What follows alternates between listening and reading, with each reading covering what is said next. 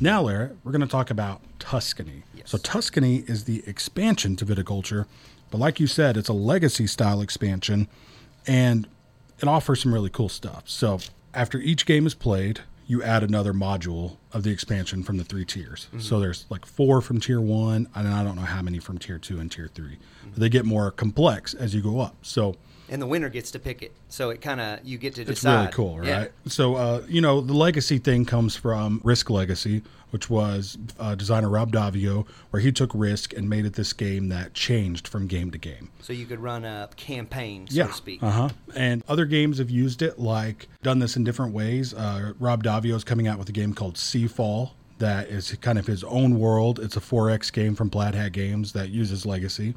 And Rob Daviau and Matt Leacock are coming out with Pandemic Legacy. Oh, nice. So, you know, other games like Shadowrun Crossfire have done things like where you're running a campaign where you're where you use these points you get in the game to get stickers to add abilities to your Kind car. of a RPG character building Uh-huh. sort of aspect. But this one uses a modular style expansion, but puts a legacy twist on it where, like you said, the winner of each previous game is choosing which expansion to add in. And it's a ton of fun. Mine and my wife's first game, we both chose together. We chose Mamas and Papas.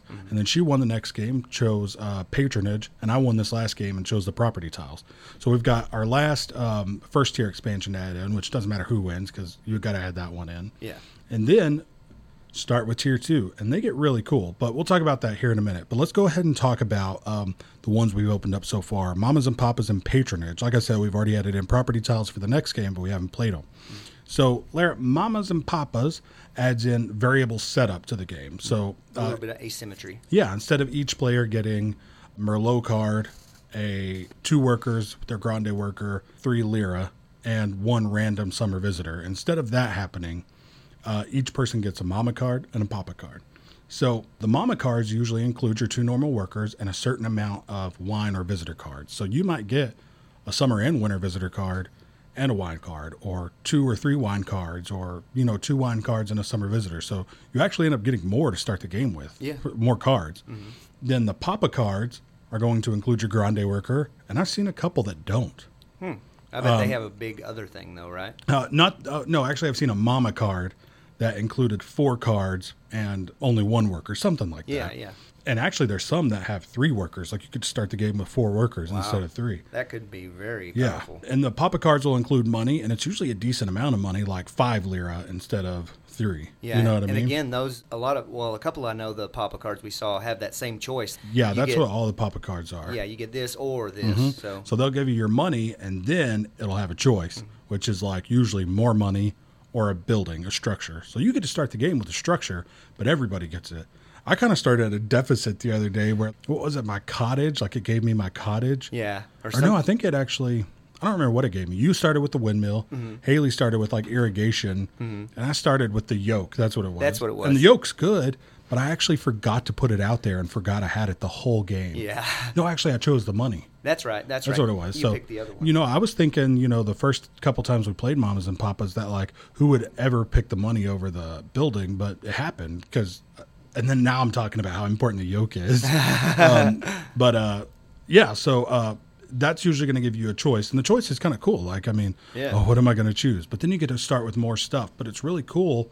It can create a cool boost to you because you got more cards, you got more money, you get to start with the building, but also a challenge to work with what you get if yours isn't as good as the other players, and to work against what your opponents get. Oh man, they started with a tasting room. They're going to start racking up those points right off the get go instead of having to build up some money and go to the build a structure place. You know what I mean? yeah, I really thought the Mamas and Papas is really cool. I mean, it's probably my favorite one so far. We've only opened up two, but out of the two, it's kind of the coolest. Yeah. It's just variable setup.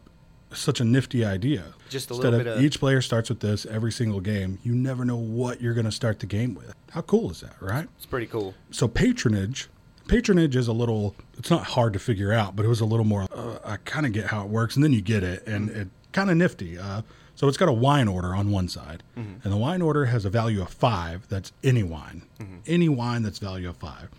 And when you fill this wine order, you have to go to the fill wine order space, and you fill this, and it gives you three victory points, which is a lot of victory points. Yeah, when So you're I- only going to twenty. yeah, and everybody should be trying to go for this because if other people are getting three vic- those three victory points and you're not, I mean, That's going to put you behind. yeah, for sure. But then what that does when you get that, it also activates a secret goal. So you look on the back and it's got a secret goal. Mine was at the and all these secret goals are scored at the end of the game. So mine was at the end of the game have the fewest workers, which I didn't get. What was yours? Mine was uh, have the most vines in the field. Really? Did you have that? No, I, I had switched my focus to trying to fill wine orders a lot earlier on because I had neglected to remember I had my windmill, so I wasn't. I, sh- Oh yeah, yeah, yeah. I should have done a couple things differently, but yeah, that was mine, and I didn't. But I don't think you guys filled the original order No, on I the card never- I anyway. never filled I don't this- think Haley did that either. No, I never filled a single wine order that game. But yeah, if you complete your secret goal, like if you have achieved your secret goal at the end of the game, if you filled that wine order and it's been activated, you get two more points. I didn't either. I mean, I had like I think five or six of my workers, and it was at least tied with the other two players. You know, Yeah. What'd you think about patronage? I mean, it's kind of cool. It's a cool little expansion, like an extra wine order, three point boost. I mean, I like the, the idea of the secret goal because it may look strange and somebody may be wondering, but then they're, oh, was he just having bad luck drawing or Yeah. is he working towards a secret goal like yours? I, that's I- true. I Almost never, has a traitor element to the game. yeah, and it's I, I didn't know that like yours is something that's kind of a disadvantage. Like For have sure. the, have the fewest number of workers, and that that's rough. I, can give you a boost if you're not doing good. like you can't even you can't buy a worker until everybody else has bought one unless if you want to fill that. You know, Yeah, so you sure. gotta hang back and kind of Yeah. You know, I thought it was kind of interesting. I thought about this after uh, we got done playing that I ended up winning the game, but my wife and I were tied, and I won because I had the first tiebreaker, which was most money or lira. They use lira in this game. So she really won the base game. Mm-hmm. I wouldn't have tied with her if I hadn't done that patronage card. Yeah. So I mean, I won because of this little expansion, Yeah. and it's an official expansion that's in our game every time now. Yeah. We can always take things that we don't like about the expansions and take those pieces out, but I don't see us not liking any of them. yeah. They, they seem so small, and to add as much as they do, uh, it's why not? you Yeah. know? The next one's going to add a big money boost to the game. I Definitely. mean, everyone's going to have more money, and then you're just going to be like, everyone's building structures really fast and hiring workers. I mean, a big money boost. I mean, Six like or s- 18 extra dollars. Wow. Oh, that's right. It's six six each. No, five, six, and seven. Oh, that's what right, it that's is. right. Yeah. But I mean, that's like big. You know what I mean? That's a like, that's a lot of money in the game. Um, I think the most expensive thing is either the tasting room or the large cellar, but there's 7 or Uh-huh. eight, seven or eight. yeah, lira. I think, yeah, they're pretty expensive. so. Getting one of those right off the bat with just just doing that is Yeah. a big deal. Absolutely. Um, I'm not sure exactly how those work, but I think you just sell them and get the money Yeah. whenever you need them. Yeah. I don't know if there's any sort of penalty to selling them, or I'm Yeah. not sure, but that's what we're playing with next time. So I thought Mamas and Papas is really cool, like having the uh, variable uh, starting resources, and patronage was also kind of cool. Secret goal adds like a not a trader element, but like you know uh, just a cool secretive element to the game, like Yeah. you said, like not knowing what someone's doing. You know, Yeah. they're doing poorly, or if they're trying to get that extra couple of points. Yeah.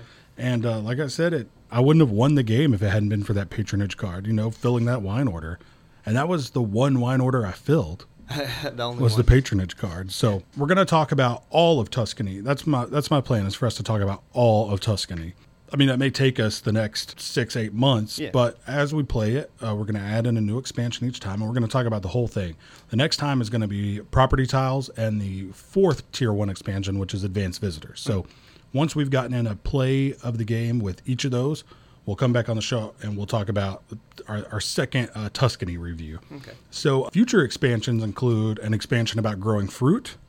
These are when you get into the bigger, like tier three expansions, where it adds extra boards and stuff. Nice. Uh, one about growing fruit, one about making cheese, and one that's even a brand new game board that's way bigger than the normal game board. I mean, this was included in this expansion, a whole new game board. Yeah. And it's the same board, but bigger. The art's extended, everything. And it's extended to include actions for spring and fall. Yeah. So in So- the normal one, you normally just choose turn order in spring and draw a card in one card in fall, right? Mm-hmm. But now it's going to add more stuff like in winter and summer. Yeah. Awesome. So I mean, you know, the goal of this game is once you've added all these in and got to play with all of them, like that's your game from then on. You can like probably, I think they say like put in all of tier one and tier two and choose one tier three. At a time. So like either the uh, extended board or the cheese or the fruit. Hmm. But I mean, it's so cool that like from now on, you're playing with either an extended board or uh, trying to make cheese on the side or grow fruit. You know, do an orchard on the side. So. Yeah. I mean, this game is only going to get bigger and bigger and better. And that's what's so cool about the Tuscany expansion is that you're taking a game that's on the light medium side to a game that's potentially on the upper medium side or maybe even the lower heavy side. I mean, we don't know yet. Yeah. You add all this in and have that many working parts all of a sudden, it's got to be getting up there. Yeah. But it, I'm not at all nervous about it changing because no it's so sm- the smoothness of the base game. It could do with a little more complexity and still sure. still be very unencumbered. Absolutely, man. And uh, it also has something cool in the box. It's called uh, Tuscany includes a module called Automa that has cards for solo play. That's- so what it is is the AI player is driven by cards. So at the beginning of each uh, season, you play a card, and it says they play a summer visitor, they um, draw a vine card, and they plant. Yeah. So then those spaces are taken. You're building a structure, giving a tour, or you know whatever. Yeah. And then uh, so it just like drives them. I believe you play their card and do all their actions, and that's what's blocked. I see. That dude, you know how I feel about. I love the uh, opportunity to solo a game. I feel like you can really get into a lot of the permutations you might never see. Yeah. If you solo a game more, and that's so awesome that that you can solo this one. Yeah, I haven't been very into solo games, but I think this might make me solo this game. Yeah. That you've got another player that's an AI. Yeah. You know, a game like that where it's not just you doing the game solo, where you're actually playing. And I watched a review today about the solo version of this game, and it's supposedly pretty tough. This person, it took them uh, six games to actually win. Well, that's a. I mean, I love that. I mean, same with co-ops. You know, you don't want them to be too easy. I feel like if a solo game isn't at all challenging, then pretty soon you're going to stop playing. Yeah, why would you even bother Yeah. with it? I mean, it took me t- Tiny Epic Defenders like eight or nine times playing solo to ever win. You know? I mean, like, uh, why do you think solitaire is so popular for people to play? It's tough. yeah, I mean, that time when you win feels so good because Yeah. you don't ever win, you know? yeah, So, yeah, that's Tuscany expansion for viticulture. It's Tuscany, expand the world of viticulture, and it is exciting stuff. I mean, the fact that this game that I've played seven times is going to become new and fresh and just something different every single time I play. And then when I get to the end, it's just going to be this huge, expansive game that I can play over and over again, take things out, put them in. What if a new expansion comes out, like with more modules? I that mean, be awesome. this is exciting stuff, man. so Jamey Stegmaier, Alan Stone, fantastic job. This is going to become one of my favorite games of all time. This game has to be on every single person's shelf. There's not one person who can't play this game. Yeah. If you love heavy games, if you're just getting into games, this game you need to have. And I mean, do some experimenting. Like, I mean, uh, have a glass of wine while you're playing. That's the best. I mean, make it thematic for yourself. You know what I mean? yeah. Like, uh, just do some wine tasting. So have a white, a red, a blush, and a sparkling. Yeah. So, um, yeah, man, every time you fill a wine order, take a drink.